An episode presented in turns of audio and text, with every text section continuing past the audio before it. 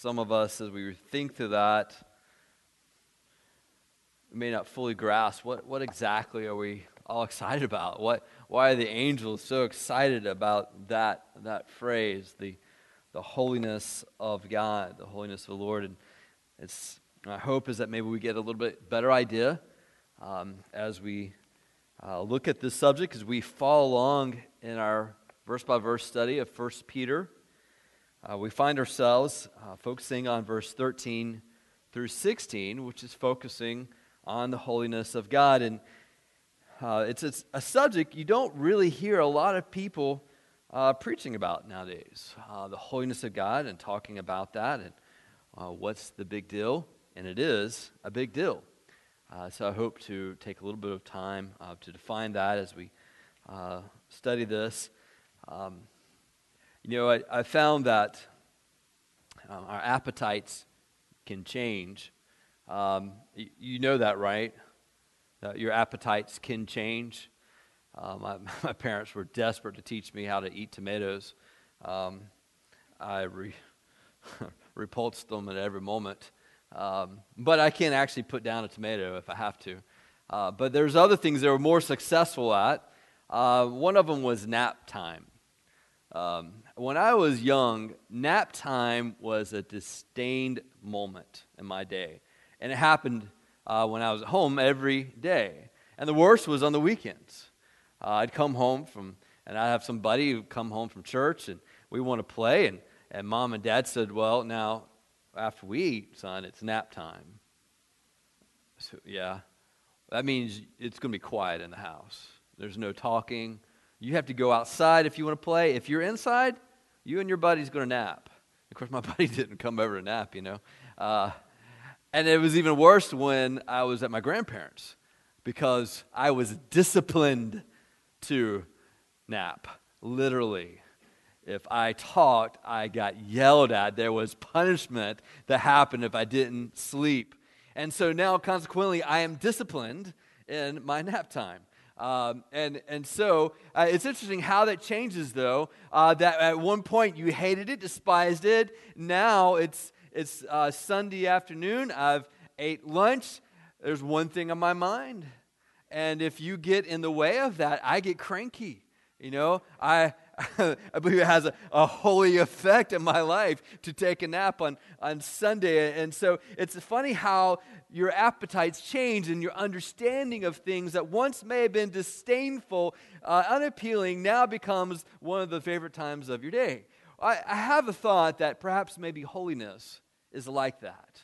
Uh, this concept, this term, we hear about it. And let me just say this. Let me, when I say holiness or holy, usually uh, what's the, one of the first images come to your mind and, and just in in the world today uh, we, we're not singing songs like what we just sung. Usually the first thing that comes to our mind is the phrase oh holier than thou. And so it, it's connotated with this negative uh, do good, goody tissues, looking down at everyone else. In fact, we even the word Puritan, we, we hear that word Puritan, and in our mind is the Salem witch trials. I was listening to one of the ladies, we were sitting at a table, and, and she was doing some discovery of her ancestry, and she was mortified, horrified to find that one of her ancestors was a Puritan preacher. And she was just aghast about this and and and because she had in this mind uh, in her mind that these are these are these Salem witch trials that just intolerant looking down at everybody and not even thinking about the root of the word Puritan that it comes from this concept of pure that there's a desire to be pure in some way some form uh, and so I know that coming in, and I'm going to read to you a text that says, Be ye holy, for I am holy.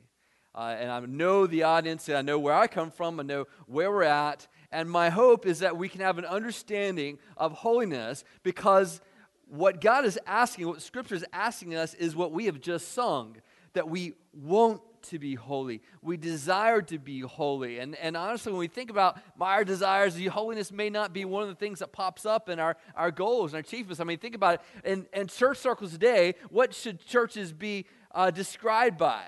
Um, well, if you were to describe our church, you, some folks might say friendly, uh, sweet, loving, compassionate. Uh, they might say those, those type of things. Others might have other choice words. Uh, uh, but, you know, when you listen to the, to the folks who talk about church growth, it's, it's about being creative and being intentional and, and all these things are helpful and good things and, and so you aspire to be this creative intentional uh, church and uh, compassionate. But you know what about the descriptive holy? What if our desire as a church is and, and have you ever said this about any church? That's just a really holy church. They're just a holy group of people. Uh, usually, we can't say that without thinking, okay, they're intolerant. Because who wants to be part of a holy church? Um, when we are impressed with the idea that maybe we're not holy? So, with that being said, I, I want to go to 1 Peter uh, as we read chapter 1. I'm going to ask that we read, I'm going to start with uh, verse 8 but we're going to focus on verse 13 through 16. Uh, so, uh, this being God's word, I'm going to ask that we just stand as we read silently. I'll read aloud to you.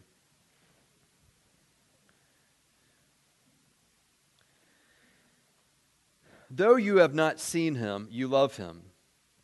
Though you do not now see him, you believe in, in him and rejoice with joy that is inexpressible and filled with glory, obtaining the outcome of your faith, the salvation of your souls. Concerning this salvation, the prophets who prophesied about the grace that was to be yours searched and inquired carefully, inquiring what person or time the Spirit of Christ in them was indicated when he predicted the sufferings of Christ and the subsequent glories.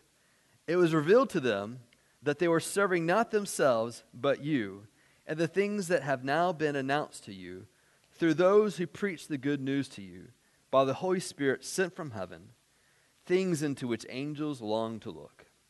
Therefore, preparing your minds for action and being sober minded, set your hope fully on the grace that will be brought to you at the revelation of Jesus Christ. As obedient children, do not be conformed to the passions of your former ignorance. But as he who called you is holy, you also be holy in all your conduct. Since it is written, You shall be holy, for I am holy. If you go to verse 21, who through him are believers in God, who raised him from the dead and gave him glory, so that your faith and hope are in God. You may be seated. As the theme of the book, we've been talking about living hope and living by hope that, li- that lives and gives us life, and, and that hope being the salvation. Uh, the fact that God has removed us from the penalty of our sins, uh, is removing the power of sin in our life, and will one day remove us from the very presence of sin. Sin being that which causes the tears, the death, the disease, the loneliness, the fractions and factions of life socially uh, in our life uh, that gives us shame. And so when we talk about sin being removed, it is the hope of our heart that one day that will be the last tear in our life, the last sickness that we have to deal with, the last person abused by someone in power, the last uh, uh, death side. There will be a day for all these things to be a past tense, and, then, and that's the hope of Scripture. That's the hope of, of Christ. And so, with that being said, he says, you know, this thing that God has done through Jesus Christ, he said, These are the things that the prophets were speaking to, longing to look into, that all their messages from uh, the Genesis, Exodus, of the works of Moses, Abraham, uh, the prophets, David, they were speaking to Jesus.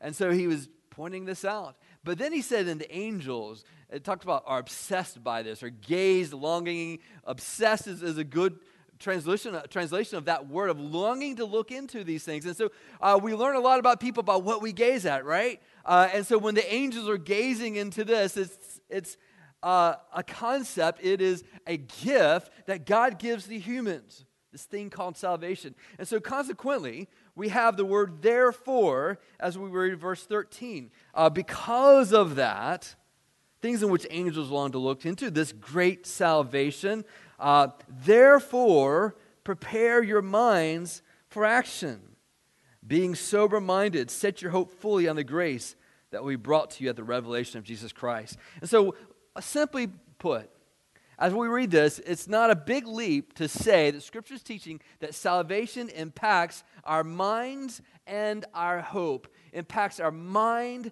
and our hope. That if we are encountering this gospel, we've experienced God's work in our life, it's going to change how we think, and more importantly, it's going to change what we look to and what we hope in. Uh, I remember one uh, time I was sitting in the, the, bedside or in the living room of a family and had the young fellow came in and he said, "You know what? This concept of of uh, uh, once saved, always saved. You, that's that's that's what you guys teach, right? That that's true, right? That once I've had a professing faith in Christ, then I'm saved, right? And and he is coming at me knowing, and I know that he is living in a lifestyle that is counter to the teachings of Christ, and he is looking for. Hey, I've lived as I want to, and I can keep living as I want to, uh, just as long as I profess Christ at some point in my life, right? No. No. That's not the idea that's being taught in Scripture. That there is a professing faith, but there is what God gives, life giving uh, spirit within us that changes how we think and what we hope in. We need no longer to go to just a crazy partying lifestyle thinking somehow that's going to make our life better. We have experienced something different, something more, that those uh, characteristics no longer impact us. So our hope is different, our thinking is different. So as we look at this, salvation impacts our mind and our hope. He says, therefore, we're going to prepare our minds for action. Uh, the word there, if you have the King James, it might say, gird up the loins of your mind. Uh, that's a, we don't talk like that anymore, do we? Uh, it's kind of fun to say. Uh, but it's referring back to the old days when you wear robes uh, and folks would want to do something more athletic, uh, running. They would take the longer robes, lift it up, and stuff it into their belt. So they'd gird up their garments, gird up their loins, referring to the legs, uh, and start running. so what he's saying here is we're going to prepare our mind, prepare our thinking. And so what does that mean? Being sober minded, thinking less of who we are, that life doesn't revolve about us and around us. I shared last Sunday how that uh, was most freeing to me when I see things in life that I, I sometimes take on and realize that I think that I'm the source of all the bad things that are happening and the good things that are happening, but to realize that God is at work and that I am just a vessel and I'm to be sober minded, realizing it's not all about me. There's a freeing thing about that. And so, being sober minded, set your hope fully on the grace the grace, the salvation that we brought to you at the revelation of Jesus Christ. In other words, we've gotten taste of it. We've, we've know the forgiveness, but the full realization will happen at the revelation of Jesus Christ. What will happen then? Well, the Bible talks about that when Jesus uh, establishes reign, is that then we will be removed totally from the presence of sin.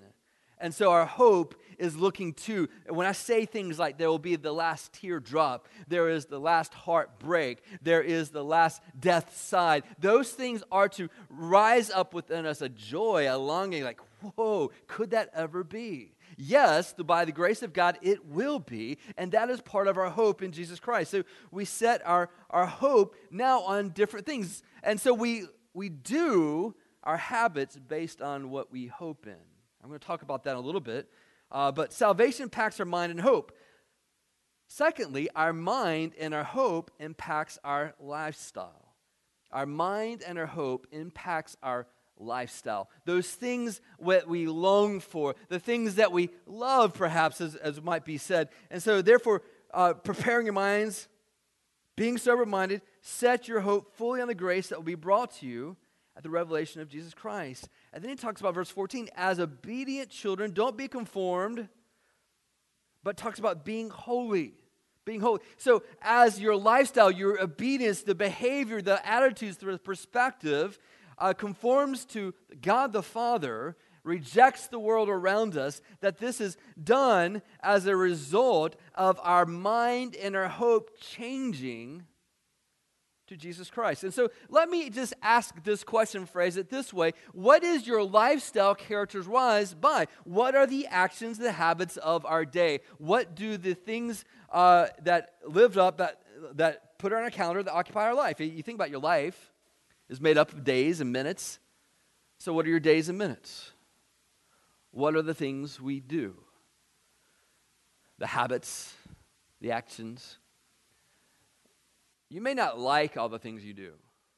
You may not like all your habits, but they ultimately reveal what you hope in, what you long for, what you look for. And so, uh, if you are constantly, and we are, are looking in social media and we, we use that, and I, I, know I'm speaking to myself that that sometimes is the hinge of our thought life that we go back to looking to uh, in social media. What is our hope? Why are we going there? What are we longing for? What do we want satisfied by going there? I'm just to ask that question. What are you wanting to get satisfied by going there? I found that I want to be connected with something greater than me. That's just my own thinking through. You have to look through it and ask that question. Uh, but there's a other when you when you spend your day, uh, if you're looking on certain images on the computer or you're spending your day in movies uh, what on the netflix what is it that we're wanting to do? What do we hope to get satisfied? When we're reading certain books what are we hoping to get satisfied? When we are doing the sports and activities and health what is it that we're wanting to get satisfied? There is a hope there. There's a longing. When we spend our time working in a house there's something that we're wanting that we're desiring to get satisfied that we're hoping in and so these things, our hopes, impacts our lifestyle.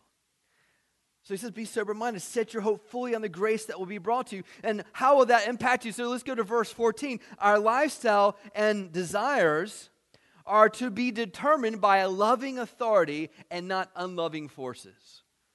Okay? And this is something where right is in the center of being counter as Christians and followers of Christ. Our lifestyles and, de- and desires are to be determined by a loving authority, not unloving forces. Notice verse 14. As obedient children.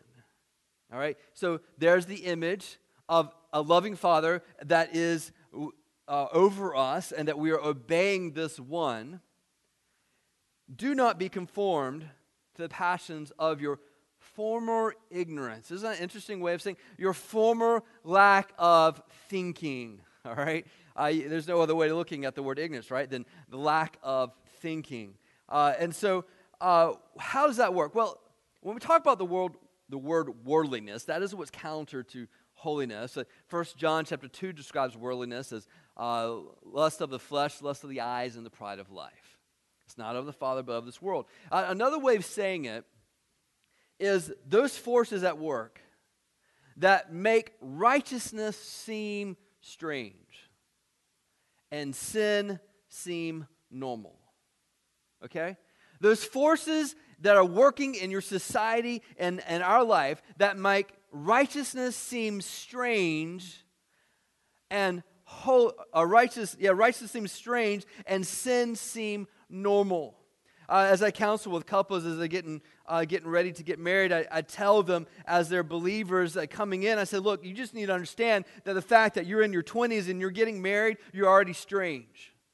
In our society, that doesn't happen until you're 30 something typically, and it's because, well, you, why get married? You can have everything you want before you ever get married. And so this is why is that strange? Because the forces that are working when, when the scripture talks about what marriage is and what sex life is and how it points to certain things limited in certain areas. And so the Bible talks about this is to be the standard. The world says that's strange, that's unusual. When someone says, you know what, I don't want to take a promotion because it's going to take me out of a place of uh, worship with a church and community that I'm plugged into and I'm spiritually uh, making a difference and receiving a difference. That type of thinking, I was meeting someone uh, and we were meeting at coffee. I just got to know him, and uh, he was rising up in the tech world. I think he was working with Red Hat. Red Hat. And I said, Well, what do you want to do? I said, Well, actually, what I want to do is I want to take this knowledge and training and experience, and then I'm going to go out to the western part of our country. I'm going to be part of a church plan out there, and I use this technology. I want to advance and rise as much as I can because I want to take what I learned. I'm going to take the income that I'm going to get, and I'm going to plug into a church plant and help them with my income. I was like, who, who, are you? I've never heard anyone say that. I've never heard anyone talk like that. Why do you do things like that? Because there is a movement, of Lord, to say, I'm going to do things different than what society says, where money is first, spiritual life is, oh, I don't know, maybe a hobby, maybe. And so the society that says it makes righteousness seem strange and sin seem normal because the ignorance now, when I say unloving forces, it, have you ever thought about how much you spend your life doing things to impress people around you? How much of your effort is done to impress the people around you? Now, what have they done for you? Do you know them? We don't even know the people around us, but yet we will bend over backwards to, so we don't look strange and weird and a freak in front of these people who really don't care one bit about us. And so, this is what I'm talking about, where it says our lifestyles and desires are to be determined by a loving authority and not unloving forces. People who don't really care about who we are and what we are, just as long as we toe the line.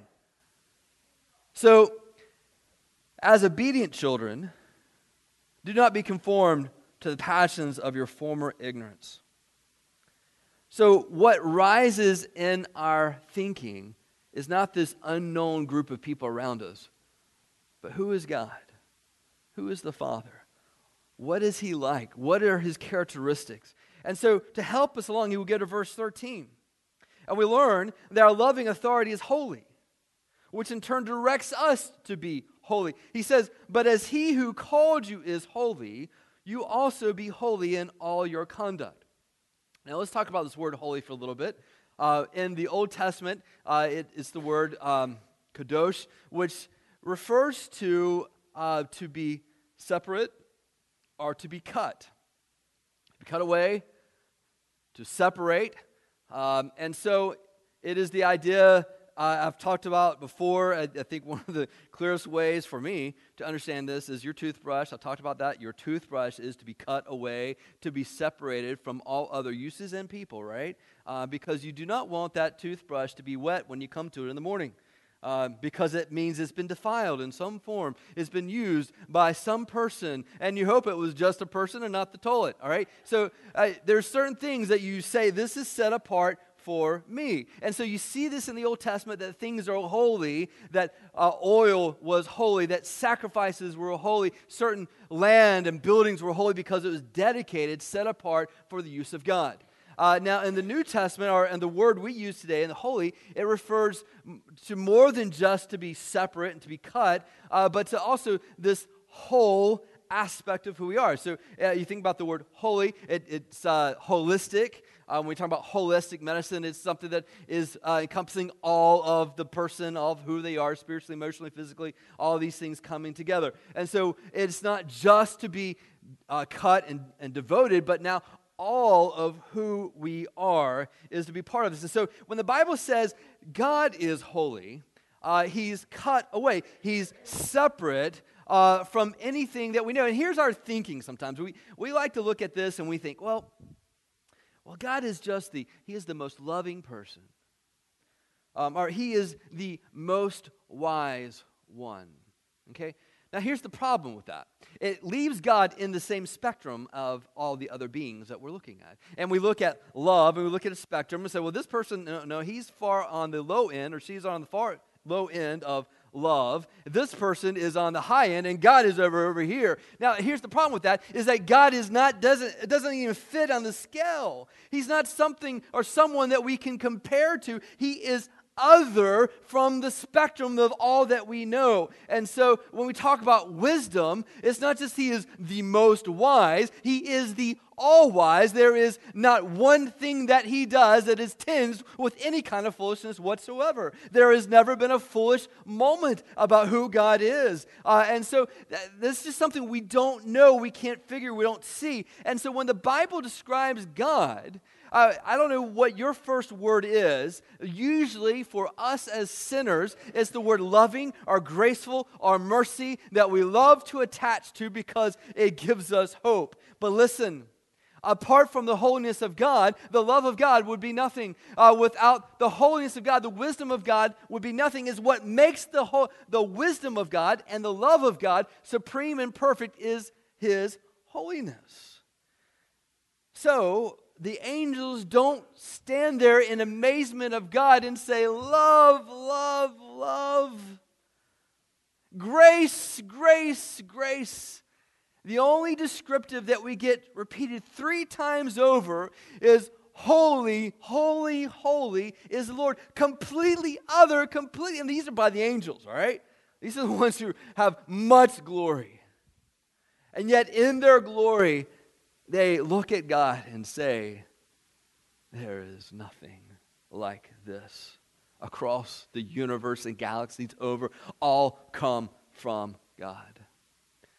I had someone just a few weeks come come to me and ask me a question that's been puzzling her for evidently decades. And the question simply was, where did God come from? And I was somewhat shocked um, in that she had been in church a long time. And the fault in that question, where does God come from, is it assumes that somehow this concept of God is like us, where we all have a beginning. And there is a failure to understand that God is separate from everything we have ever known that has to have a beginning. But what makes God God is that there is no beginning. That's part of the definition of what makes him God. Is there's no cause. He just is. And always has been. Always will be. He's beyond time. He will blow your mind because he's holy. And he's not someone that we argue with because he's holy. We, we try because we don't like the things he says, but when it's all said and done, if you take God for what the Bible says he is, there are no arguments. It's why Jesus came to Mary and Martha as they were outside the tomb of Lazarus and, and they were moaning and mourning over, rightfully so, over their, their brother, their loved one.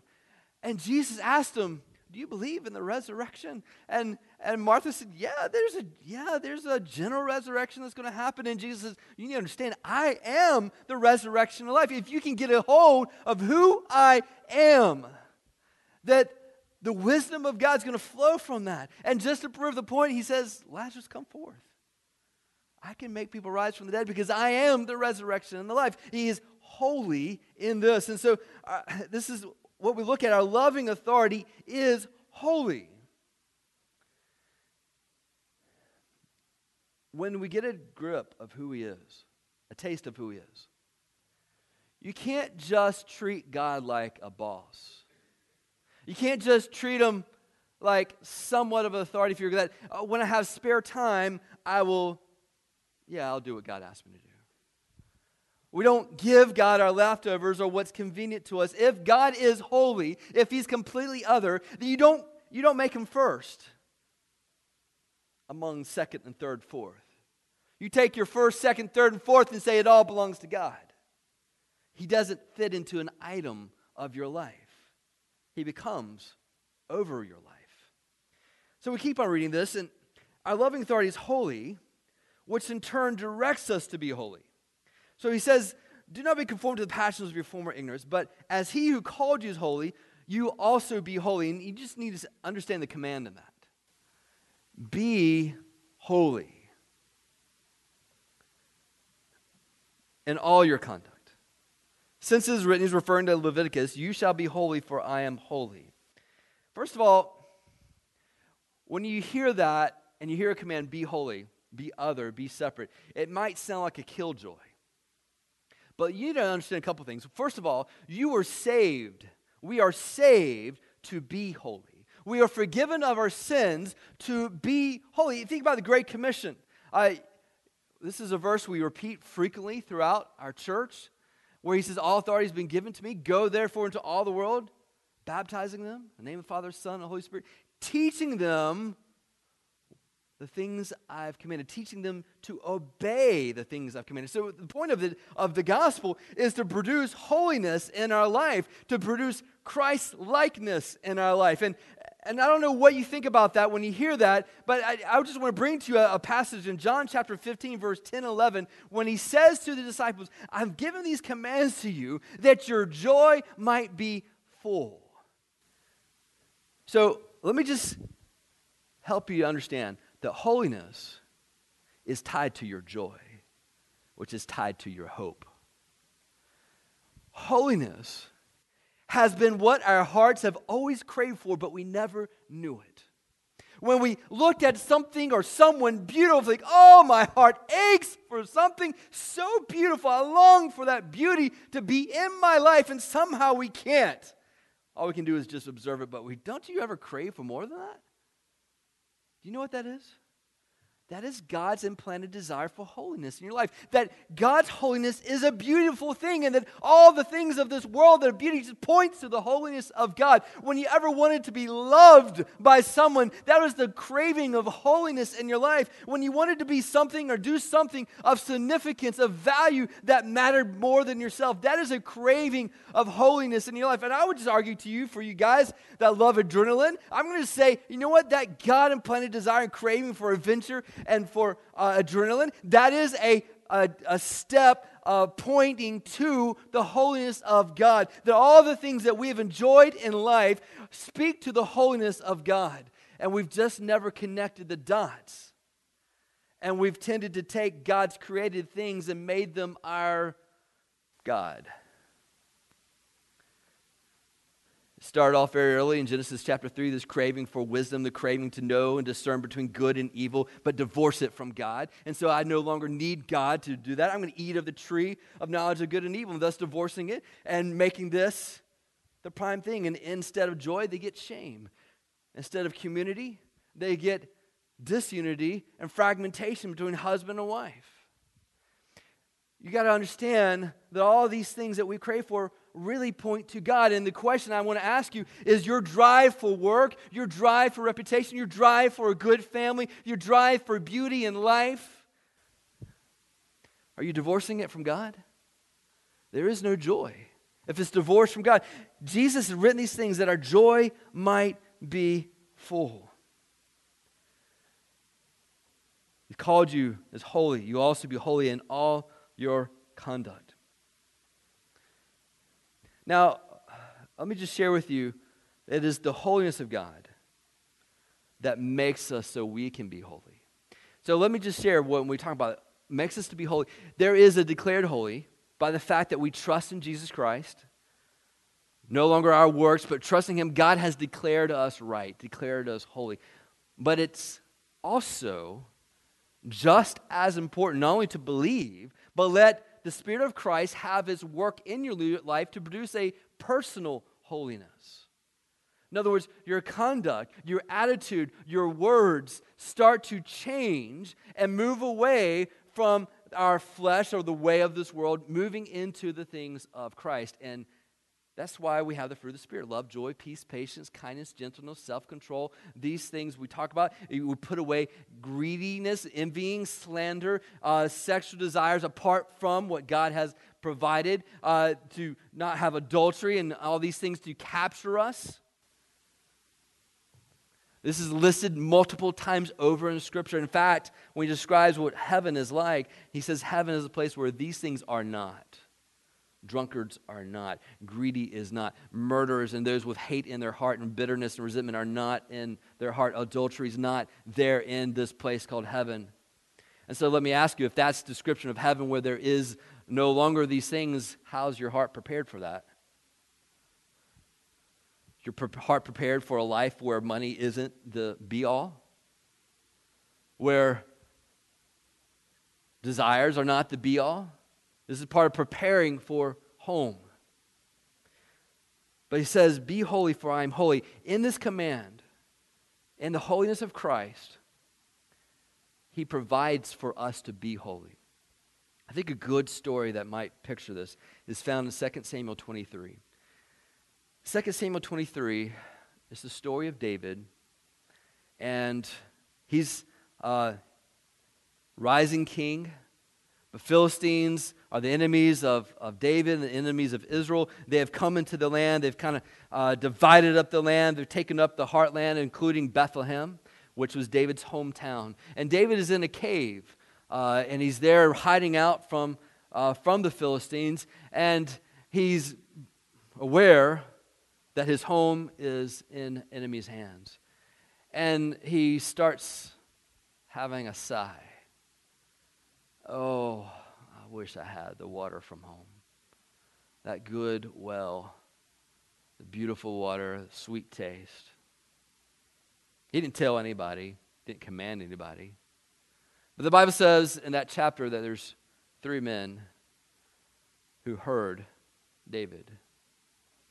It wasn't a command, it was a desire, a longing. And these men took action at the desire. Holiness comes at it with how can I satisfy the desire of God, the sigh of the Lord? If you come at this and you ask this question,